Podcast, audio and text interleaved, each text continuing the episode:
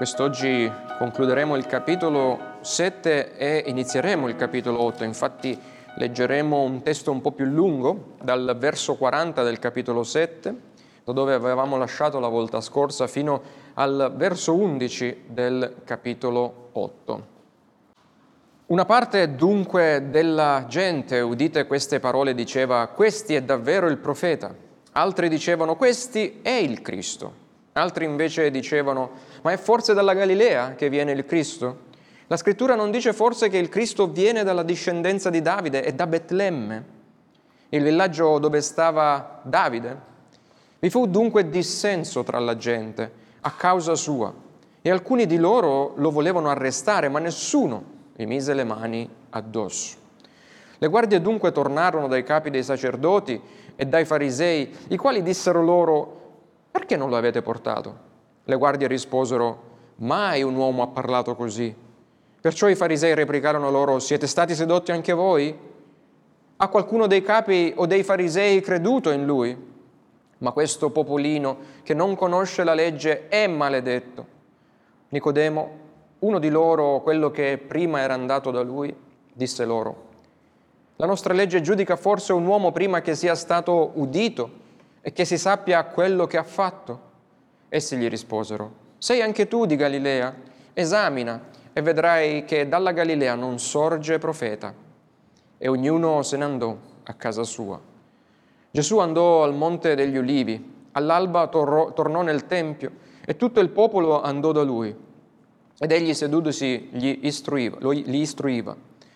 Allora gli scribi e i farisei condussero una donna colta in adulterio e fattala stare in mezzo, gli dissero, Maestro, questa donna è stata colta in flagrante adulterio. Ora Mosè nella legge ci ha comandato di lapidare tali donne. Tu, che ne dici? Dicevano questo per metterlo alla prova, per poterlo accusare. Ma Gesù chinatosi si mise a scrivere con il dito in terra. E siccome continuavano a interrogarlo, egli si alzò e disse loro, Chi di voi è senza peccato, scagli per primo la pietra contro di lei. E chinatosi di nuovo scriveva in terra. Essi, udito ciò, udì, uscirono uno ad uno, cominciando dai più vecchi. E Gesù fu lasciato solo con la donna che stava là in mezzo. Gesù alzatosi le disse, Donna, dove sono? Nessuno ti, con- ti ha condannata? Ella rispose, Nessuno, Signore. E Gesù disse, Neppure io ti condanno. Va e da ora in poi non peccare più. Amen. Vogliamo, vogliate sedervi e vogliamo pregare. Padre, ancora ti ringraziamo per questa scrittura che ci mostra la miseria del nostro cuore, dell'umanità, ma ci mostra la grazia del nostro Salvatore. Ancora, Padre, invochiamo il tuo Spirito che possa darci sapienza, umiltà, nell'essere trasportati nelle profondità di queste scritture per ricevere da esse nuovo maestramento e più profonda conoscenza sulla meravigliosa grazia di Cristo riversata su noi peccatori. Nel nome di Gesù noi ti preghiamo. Amen. La storia della miseria umana è piena, piena di grandi peccati perdonati dalla misericordia divina, ma è piena anche di altrettanti peccatori trasformati sempre dalla grazia di Dio.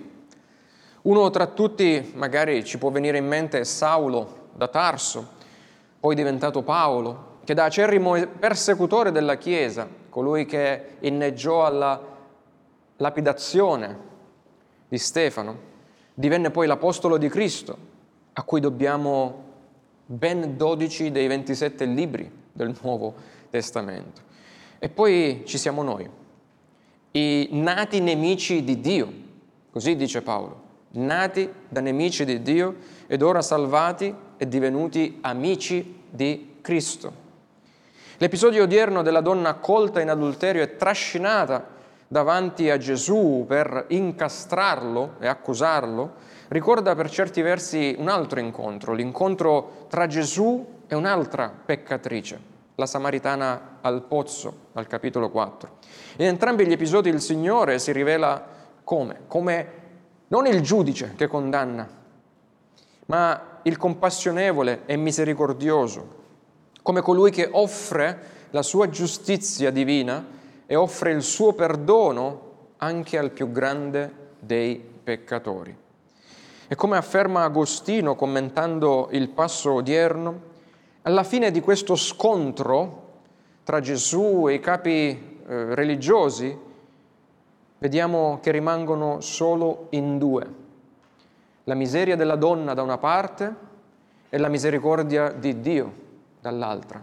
E come fu allora, la medesima scena continua a ripetersi ancora oggi, giorno dopo giorno la nostra miseria da una parte e la misericordia di Dio che ci viene offerta dall'altra. Ancora oggi quindi vediamo questa giustizia divina in tre punti, vedremo questo sermone spezzettandolo e vedendo insieme la giustizia divina che ci viene offerta da Cristo ma che noi peccatori rigettiamo. Vedremo la miseria del peccatore che viene da Cristo palesata e vedremo la misericordia divina che in Cristo ci viene accordata. Quindi la giustizia divina, la miseria del peccatore e la misericordia divina.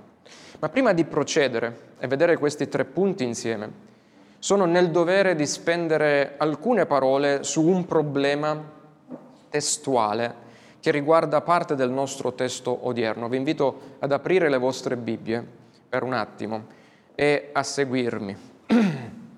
Coloro che leggono dalla versione nuova riveduta, quindi non tutti di voi, ma forse la maggior parte, avranno magari notato che all'inizio del verso 53 del capitolo 7 si apre una parentesi quadra che viene chiusa poi alla fine del verso 11 del capitolo 8. Perché? Questo è il modo per indicare che i manoscritti più antichi eh, non includono l'intero passo che troviamo dal capitolo 7 verso 53 al capitolo 8 verso 11. E quindi che succede?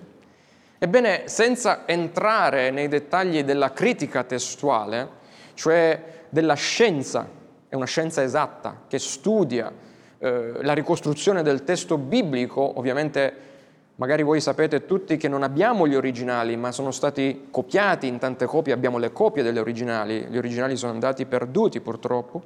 Quindi questa scienza studia la ricostruzione del testo biblico nella sua forma originaria più perfetta.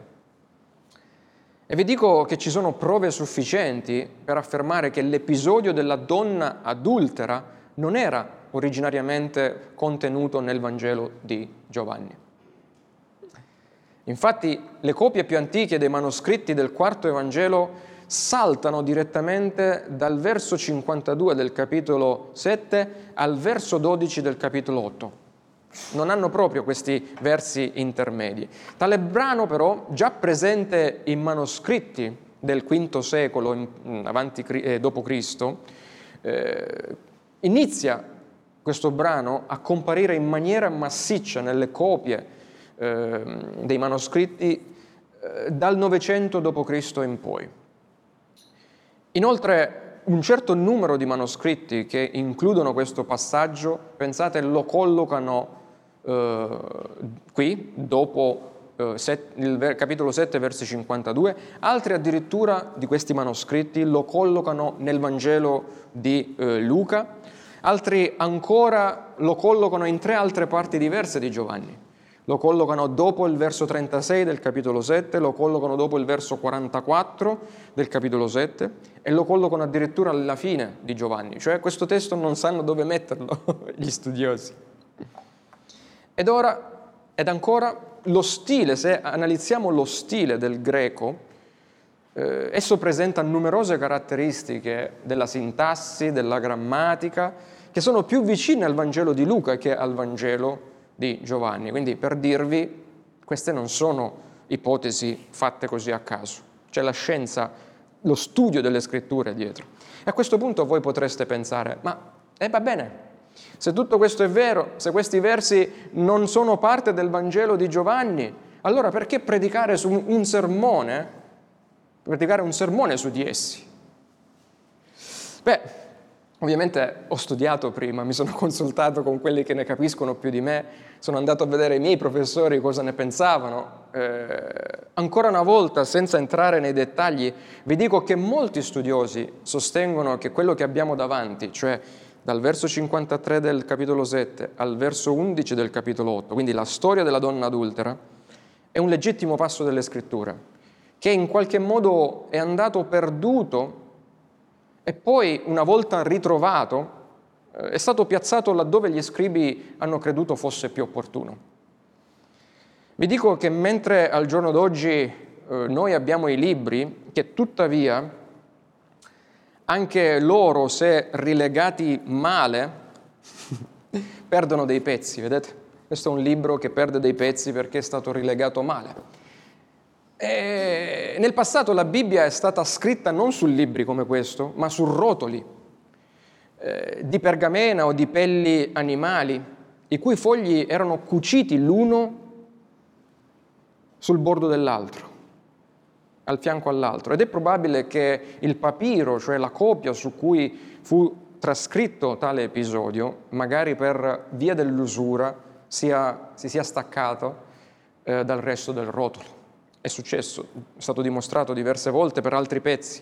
In conclusione, diversi studiosi ritengono che la teologia, questo è importante, la dottrina, le azioni di Gesù in questi versi sono coerenti con il resto del messaggio evangelico. Ecco perché predichiamo, predico su questo testo, altrimenti non l'avrei fatto, se fosse apocrifo.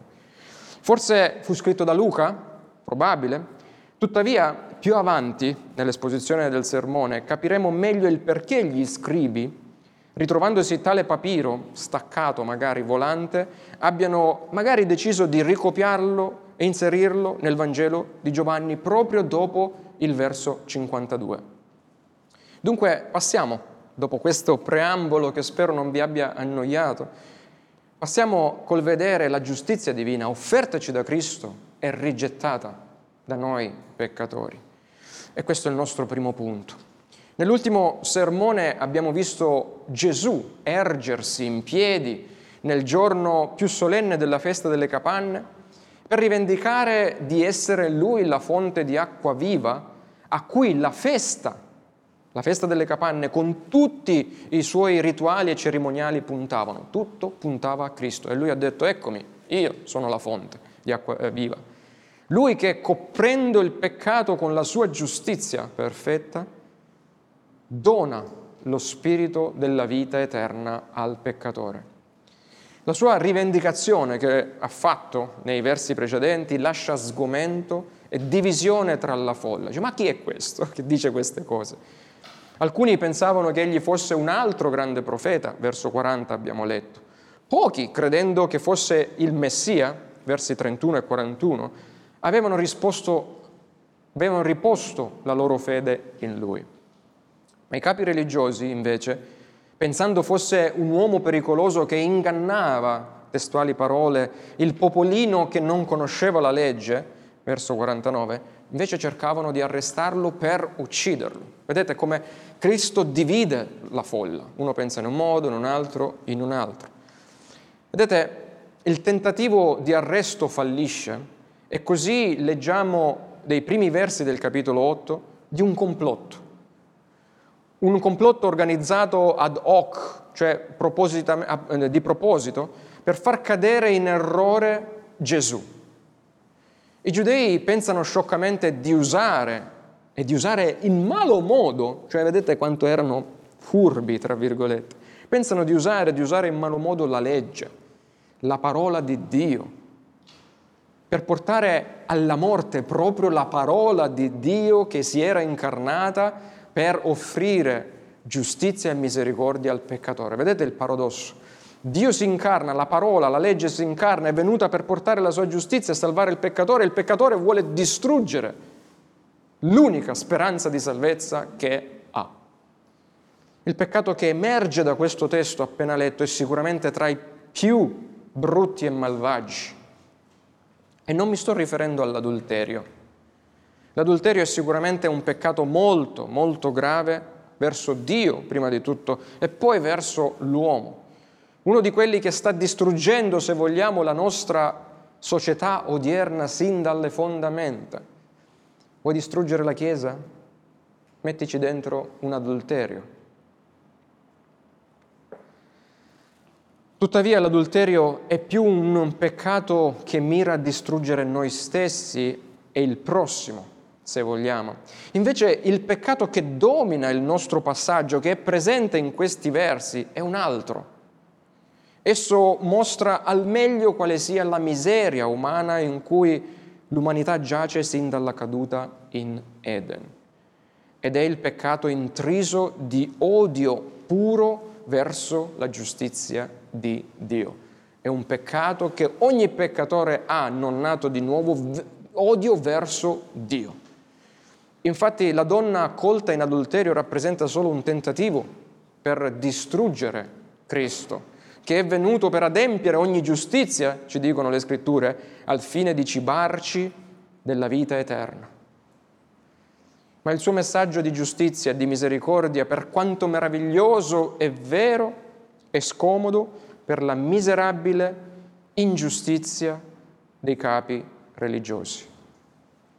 Gli scribi e i farisei non condussero questa donna a Gesù perché erano zelanti nell'adempiere la legge contro l'adulterio. Non era quello lo scopo loro. Non l'hanno condotta perché scandalizzati dal suo comportamento in città.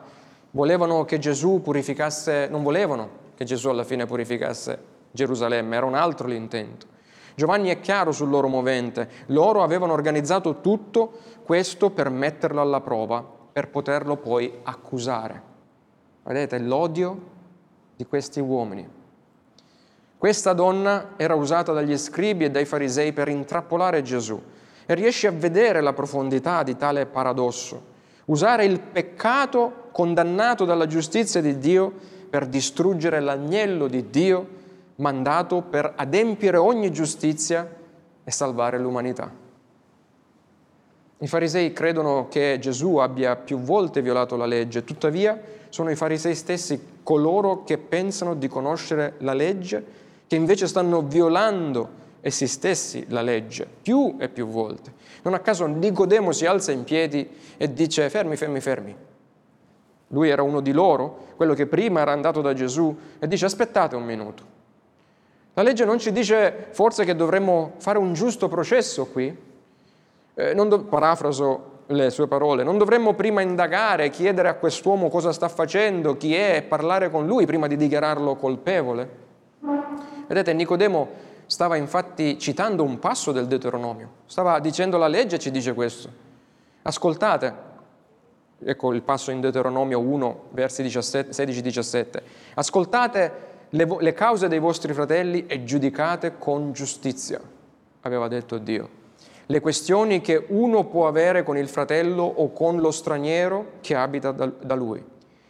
Nei vostri giudizi non avete riguardi personali, Darete ascolto al piccolo come al grande, non temerete alcun uomo poiché il giudizio appartiene a Dio.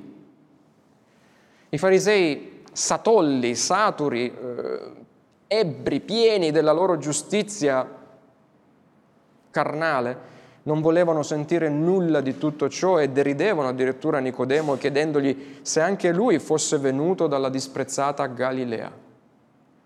Vedete, essi non sapevano nemmeno che Gesù, pur venendo o vivendo dalla Galilea, era nativo della Giudea, di, di Betlemme, proprio come avevano predetto i profeti dell'Antico Testamento, che loro, i dottori della legge, avrebbero dovuto conoscere.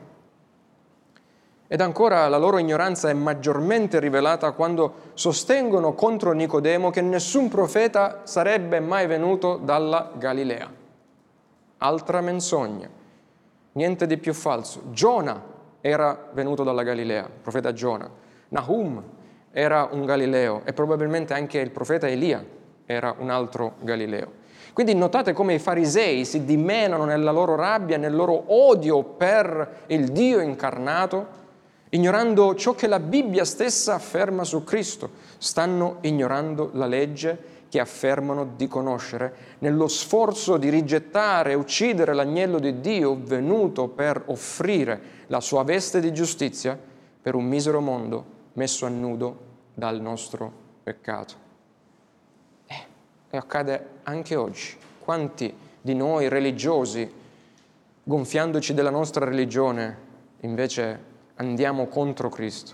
Ma l'ingiustizia dei farisei, assieme alla loro ignoranza, non solo ulteriormente illustrate dall'incontro con... sono, sono solo ulteriormente, scusate, illustrate nell'incontro con la donna colta in adulterio, è trascinata in questo mh, specie di eh, pubblico processo farsa, no?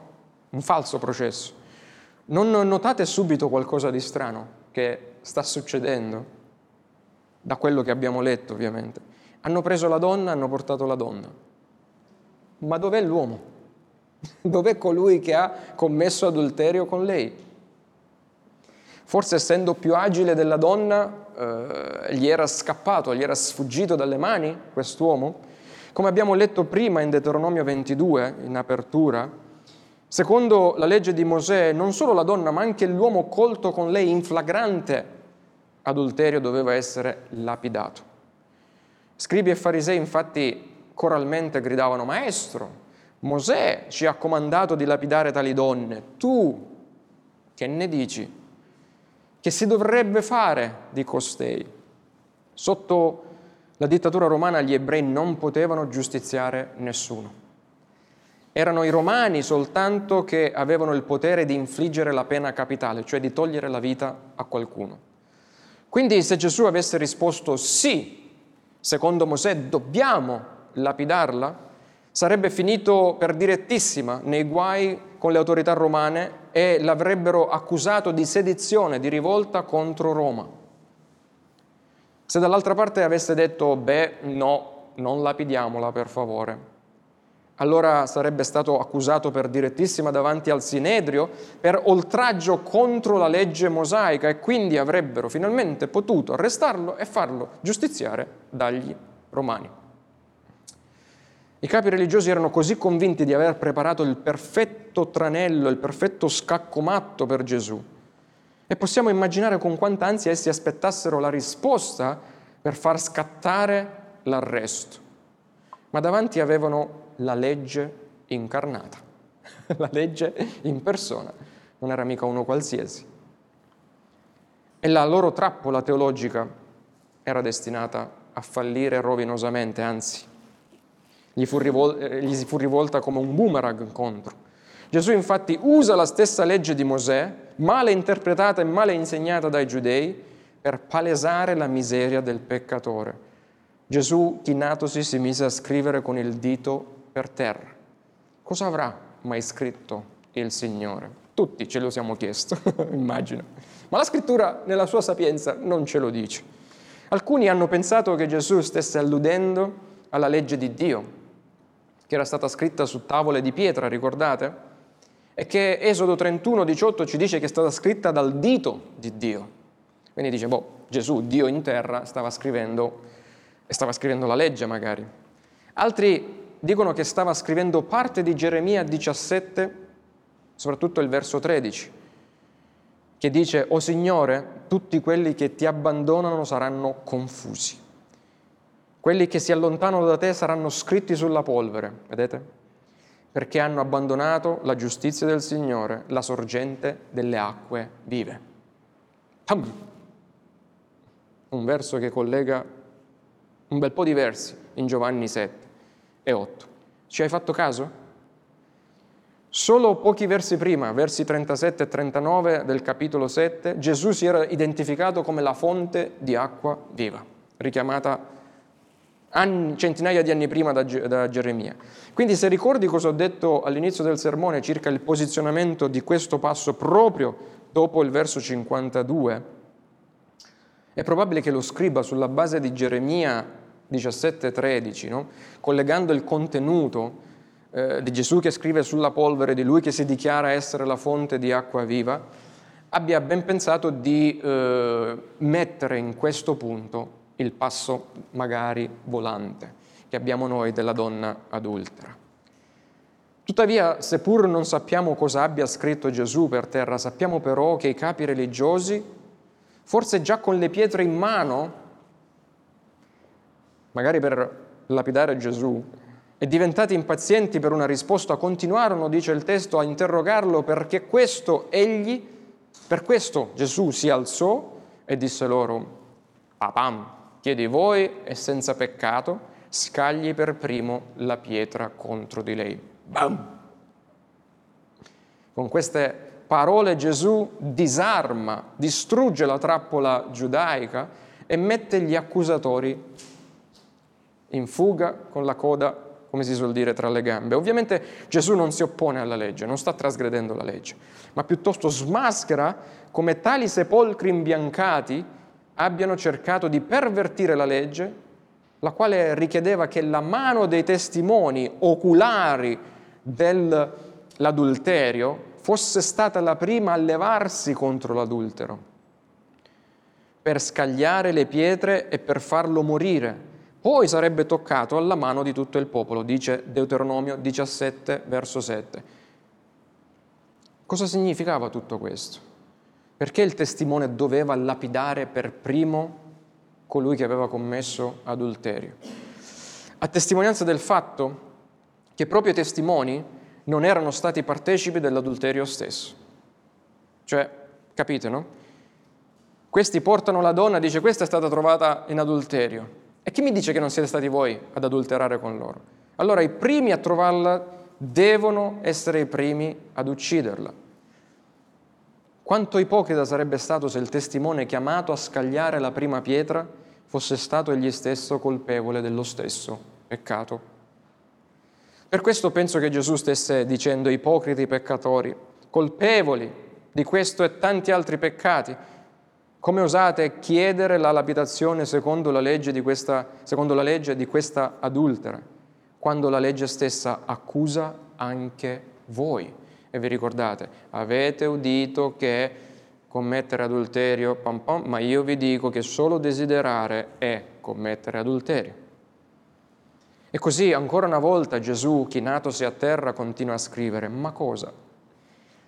Ha forse scritto i nomi delle donne con le quali alcuni di quei capi religiosi lì presenti avevano magari adulterato fisicamente o anche solo nella mente?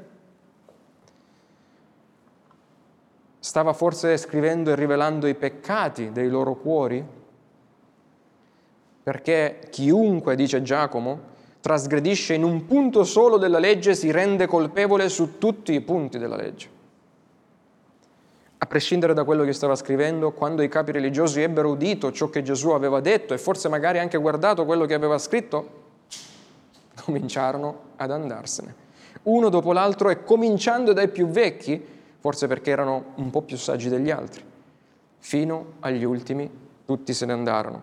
E con il loro andarsene stavano implicitamente confessando di essere colpevoli di quel peccato e contro tutta la legge di Dio.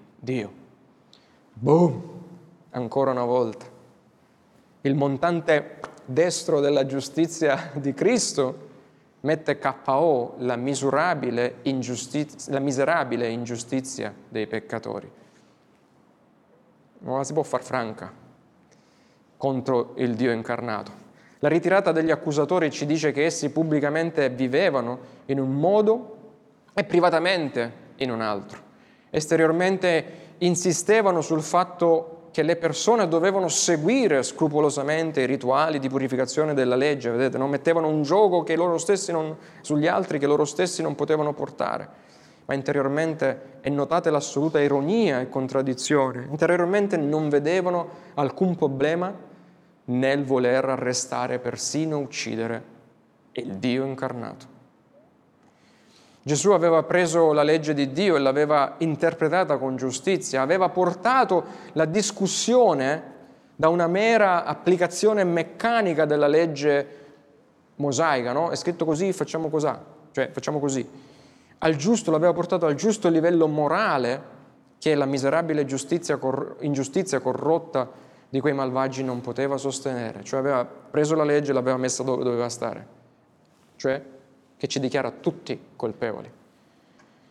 Gesù alza sempre l'asticella, dalla forma alla sostanza, dallo spettacolo esteriore alla realtà interiore, l'effetto, con l'effetto che ogni pretesa di giustizia ipocrita non ha alcuna possibilità di ergersi contro di lui. La luce disarmante della meravigliosa giustizia del Figlio di Dio fa dunque crollare le accuse di questi uomini e li fa indietreggiare proprio come le guardie, se ricordate, del Tempio si erano, eh, eh, erano il giorno prima erano in, si erano ritirate quando erano andato a eh, prenderlo, incapaci di arrestarlo. E proprio come le stesse guardie sarebbero poi non solo indietreggiate, ma anche cadute a terra quando sarebbero state mandate a prenderlo nel Getsemani. Se ricordate in Giovanni proprio 18 scrive che andarono le guardie e quando lui disse io sono, bam, caddero a terra. Ovviamente la risposta di Gesù non significa che non ci si può mai essere, che non ci può mai essere giustizia a livello umano. Questo non significa che noi non possiamo fare giustizia secondo la parola di Dio. Gesù non sta dicendo questo. Questo significa che una giuria fatta, non significa che una giuria fatta di peccatori può mai, non può mai condannare un altro peccatore solo perché i giurati stessi non sono altro che peccatori come lui. Non sta dicendo questo. Non sta squalificando l'ordine nella Chiesa, eh, quella che è la disciplina nella Chiesa e quant'altro. Come Calvino afferma, Cristo non proibisce ai peccatori di fare il loro dovere correggendo i peccati degli altri. Ma con questa parola Gesù rimprovera solo gli ipocriti che adulano se stessi per la propria ingiustizia e i loro vizi, ma, non, ma sono intransigenti e agiscono da criminali nel censurare gli altri. Cioè Gesù sta bombardando questi tipi di persone. La risposta di Cristo, chi è senza peccato scagli la prima pietra, ci porta a considerare l'atteggiamento misericordioso che noi peccatori perdonati dobbiamo mostrare agli altri che hanno peccato, anche se è giusto che siano puniti. Lui è lui solo, è l'unico giusto che può scagliare la sua pietra di giustizia contro la miserabile umanità. Se c'è uno che può scagliare quella pietra è solo Cristo Gesù. Gli altri peccatori possono e devono giudicare, se sono chiamati a farlo, solo spiritualmente, senza scagliare pietre, ma mai carnalmente, e solo dopo essere stati rivestiti dalla sua giustizia avendone abbandonata la propria. Ecco perché Giacomo afferma, fratelli miei, non siate in molti a farvi da maestri, sapendo che ne riceveremo più severo giudizio, poiché tutti manchiamo in molte cose. Giacomo 3, versi 1 e 2. E ancora Paolo scrive, ma colui che è spirituale, quindi che ha lo Spirito di Cristo, giudica ogni cosa ed egli non è giudicato da alcuno. Ecco come si deve giudicare, attraverso il Cristo in noi e non attraverso la nostra natura decaduta. È visibile il grande contrasto tra il, don, il, modo in cui Gesù tratta questa donna peccatrice e il modo in cui l'hanno trattata gli scribi e i farisei. È sempre triste trovare persone che usano la parola di Dio anche nella Chiesa di Dio non per proclamare la grazia e la salvezza, ma per distruggere i peccatori nel perseguimento dei propri scopi personali. Quando tutti sono andati via rimangono solo due nella subitanea quiete della corte del Tempio. Si rimane solo in due. Ed è lì che la miseria della donna viene investita e rivestita dalla misericordia divina. E questo è il nostro ultimo punto. Ed è lì che Cristo le accorda il perdono di tutti i suoi peccati. In piedi davanti a lei Gesù chiede, donna, dove sono quei tuoi accusatori? Nessuno ti ha condannata? Ella risponde nessuno. Non lo dice nessuno maestro, come lo avevano chiamato i farisei, dice nessuno Signore. Usa proprio una parola importante, Signore. E Gesù le disse, neppure io ti condanno, va e da ora in poi non peccare più. Che incoraggiamento! E questo non solo per lei, ma per tutti noi peccatori come lei che incoraggiamento è questo che ci spinge a smettere di nascondere il nostro peccato davanti a Dio e a correre invece con tutta umiltà a Cristo, confessando il nostro peccato e cercando il perdono che Egli solo dona con gener- così generosamente e di cui tutti noi, tutti abbiamo bisogno. Questo è il cuore del Vangelo. Gesù non è venuto per condannare ma per salvare. Per questo egli dice a questa donna ed a ogni peccatore che va da lui in fede, dice, neanch'io ti condanno. Chiunque viene a me, io non lo caccerò. Ma per pronunciare queste parole Gesù deve prima soddisfare la domanda di giustizia della santa legge di Dio. Non, non avrebbe potuto dire questo se non avesse fatto qualcosa per soddisfare la sete di giustizia che la legge di Dio rivendica nei confronti del peccatore. E questo è il grande dilemma che Dio ha risolto in Cristo. E questo è il motivo perché, dice Pietro, gli angeli stanno lì e guardano dal cielo per cercare di capire come Dio risolve questo grande dilemma. Come può un Dio tre volte santo e giusto perdonare un ingiusto peccatore senza diventare egli ingiusto? Come può? La risposta è la croce sulla quale la parola incarnata avrebbe provveduto una candida veste di giustizia per i peccati di questa donna, per i miei peccati, per i tuoi peccati e per tutti i peccati di tutti coloro che avrebbero creduto in Cristo. Gesù l'innocente è venuto nel mondo per prendersi la vergogna dell'adulterio di questa donna, per cancellare via i suoi peccati e sussurrarle va, neanch'io ti condanno. Gesù può offrirci il suo perdono grazie alla sua perfetta obbedienza alla legge e in virtù della sua vicaria morte sostitutiva sulla croce. Ecco perché Gesù ha il diritto e ha il potere di dire donna, sia la donna ma a tutti noi va, neanch'io ti condanno. È la giustizia di Cristo che risolve il dilemma tra la giustizia rivendicata dalla legge e la misericordia che Dio accorda al peccatore. Ed è lì, al Calvario, dove scrive il salmista, al Salmo 85, al Calvario la misericordia e la verità si sono incontrate. La giustizia e la pace si sono baciate in Cristo. Tuttavia, è importante riflettere sul fatto che come non tutti alla fine di quello scontro se ne vanno perdonati purtroppo, allo stesso modo non tutti oggi stanno davanti a Dio liberi di condanna. I capi religiosi così sicuri della loro statura morale, a causa della loro religione esteriore e delle loro opere morte, se ne vanno condannati perché hanno rigettato la giustizia divina incarnata del Figlio di Dio.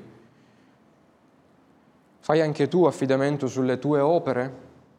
Allora renditi conto che tu agisci nient'altro che come questi farisei e che a ragion veduta Cristo ti manderà via da lui finché non ti pentirai e crederai.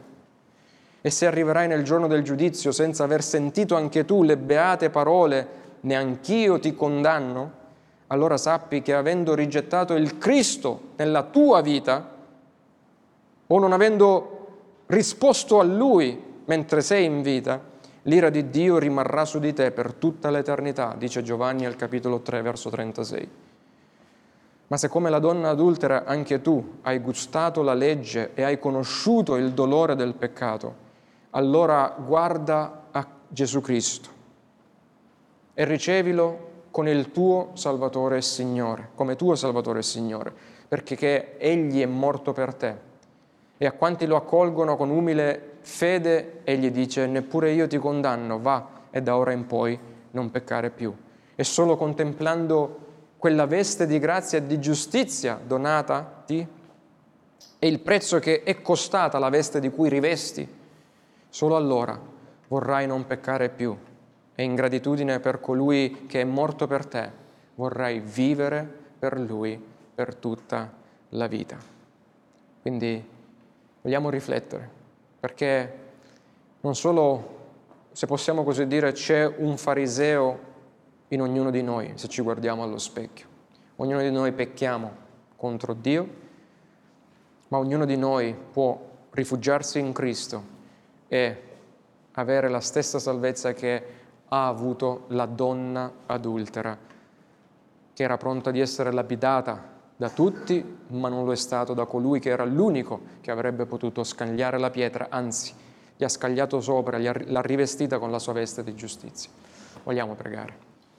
Padre del cielo, ancora noi ti ringraziamo per il privilegio che abbiamo, che ci concedi di poter meditare su queste scritture, di poter vedere come la tua giustizia che è venuta nel mondo ma che il mondo l'ha rifiutata, la luce che è venuta ma il mondo ha preferito le tenebre alla luce. Grazie perché la tua parola e il tuo Spirito Santo hanno messo a nudo la nostra miseria, rivelata dalla parola di Cristo, ma grazie anche perché tu ancora oggi offri in questo tempo di grazia la tua misericordia in Cristo. Padre, che possiamo anche noi seguirti ogni istante di questa vita per glorificare il tuo nome. Aiutaci a rimuovere ogni ipocrisia dal nostro cuore, ogni falso giudizio basato sulla nostra carnalità nei confronti del nostro prossimo, senza aver prima sindacato il nostro peccato e visto il nostro peccato e visto come tu hai usato grazia, misericordia e perdono verso di noi, così noi possiamo fare altrettanto nei confronti di quelli che sono avviluppati e prigionieri del peccato. Dacci questa grazia come singoli e come Chiesa di poter vedere il mondo attraverso gli occhi di Cristo e di poter servire Cristo ogni istante della nostra vita nel cui nome noi ti preghiamo. Amen.